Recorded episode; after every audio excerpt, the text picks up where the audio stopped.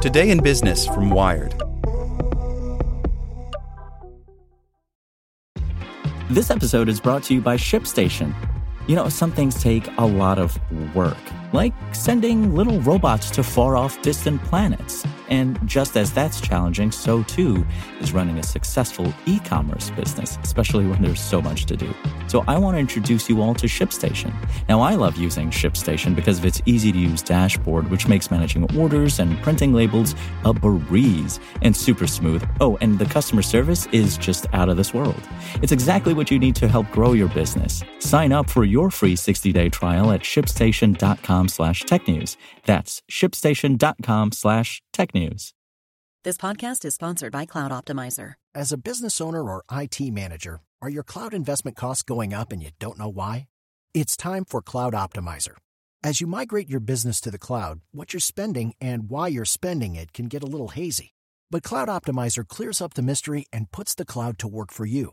Cloud Optimizer starts by analyzing usage patterns, right-sizing resources, leveraging discounts you may not be aware of, implementing automation, and much more. And by reducing unnecessary expenses and maximizing performance, Cloud Optimizer guarantees you a savings of 5 times what you spend for their service. As you utilize cloud-based services more and more, you don't have to lose sight or control of your spend. You can stay agile, streamline your costs, and optimize your performance, plus save significant money with Cloud Optimizer.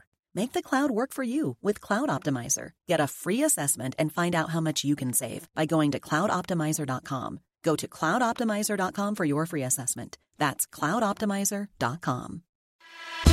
Here's today's spoken edition of Wired. The last place big tech wants to be is on the defense, by Zachary Karabell. So, it finally happened. A leading American politician has said aloud what many have been whispering. It's time to break up big tech.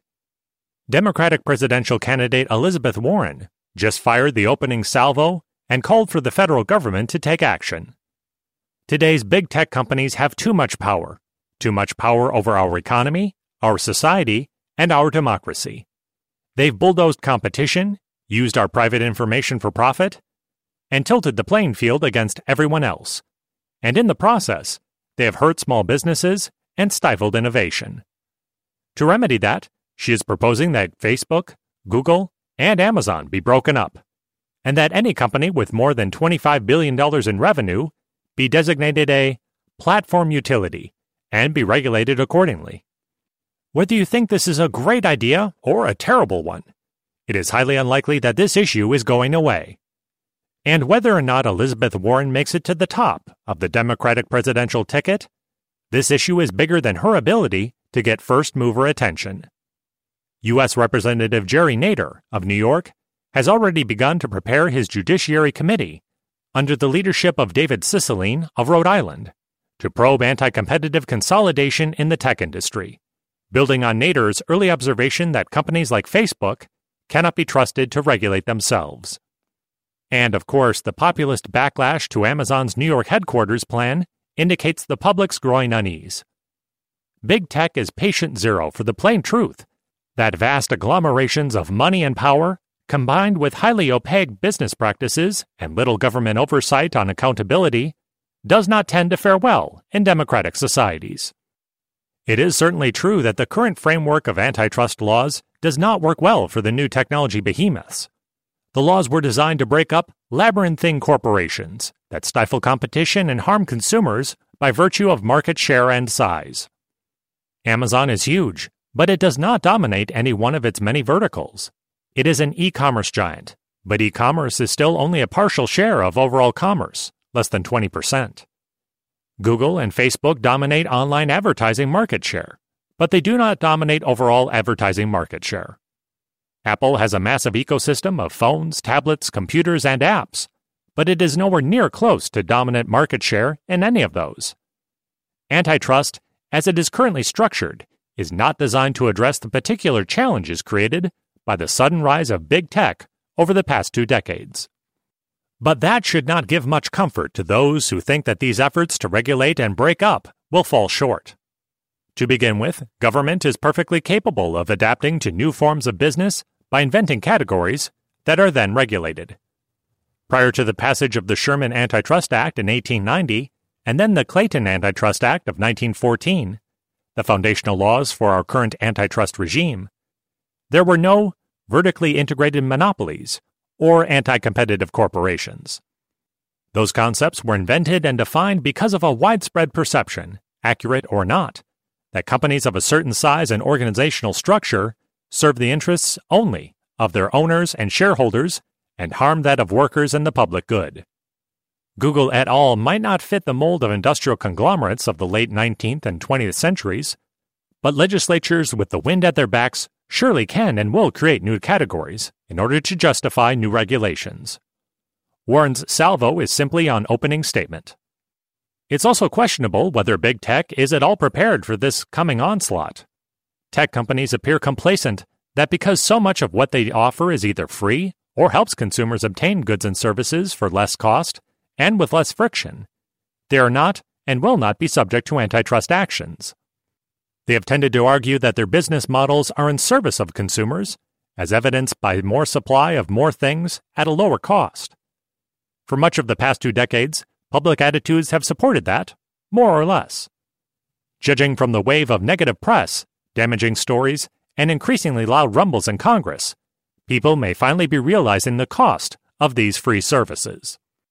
Hence, 2019 might be for tech what 2008 was for the big banks, the inflection point when public attitudes turned aggressively negative and demand for regulation grew. The regulation of banks that followed the financial crisis has in many respects been the worst of all possible outcomes. The big banks have become bigger while simultaneously stifling competition and becoming less profitable and less innovative.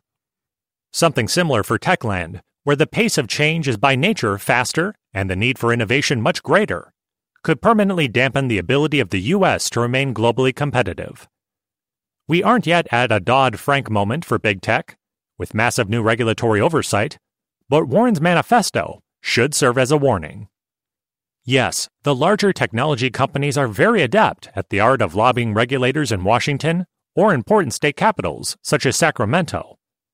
That is not the same as maintaining their social license to operate, the unwritten but crucial buy-in of users and stakeholders, without which no company can thrive at scale for long.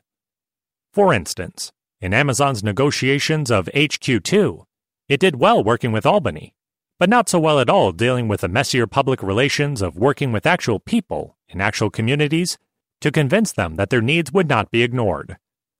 Facebook has been doing its best to educate U.S. lawmakers about privacy settings and their business model, a campaign that hasn't worked so well with European regulators and which has done little to offset growing public disenchantment with Facebook. Neither company saw their revenues dented quite yet, but like banks and cigarette companies before them, big tech would be in denial if it believes that the same couldn't happen to them. Many of these businesses have thrived because they've made so much more attainable for so many, and by a general sense that they were making our world better. Their social license to operate has deepened over time, but like reputation and trust, what takes years to build can be squandered quickly. Once attitudes turn negative and accelerate in that direction, they tend to grow in intensity before dissipating. Warren might be the loudest of the wake-up calls to date, and hers may well be one of the last before the discussion of the proper size and influence of big tech, of the pros and cons of size and scale, is driven not by those who see immense importance and potential of these companies, but by those who see them as a threat. In no way will we be better off in a regulatory regime designed by those who see these companies as a danger, which means that these companies must respond by intensive engagement with their customers and truly understand their very real concerns. If they don't, they will be forced to spend immense time and money reacting to regulations instead of building for the future. And none of us will be the better for it. Step into the world of power, loyalty, and luck. I'm going to make him an offer he can't refuse. With family, cannolis, and spins mean everything. Now, you want to get mixed up in the family business. Introducing The Godfather at ChambaCasino.com. Test your luck in the shadowy world of The Godfather slot. Someday, I will call upon you to do a service for me. Play The Godfather, now at ChumbaCasino.com. Welcome to the family. No purchase necessary. VGW Group. Void where prohibited by law. 18+. Terms and conditions apply.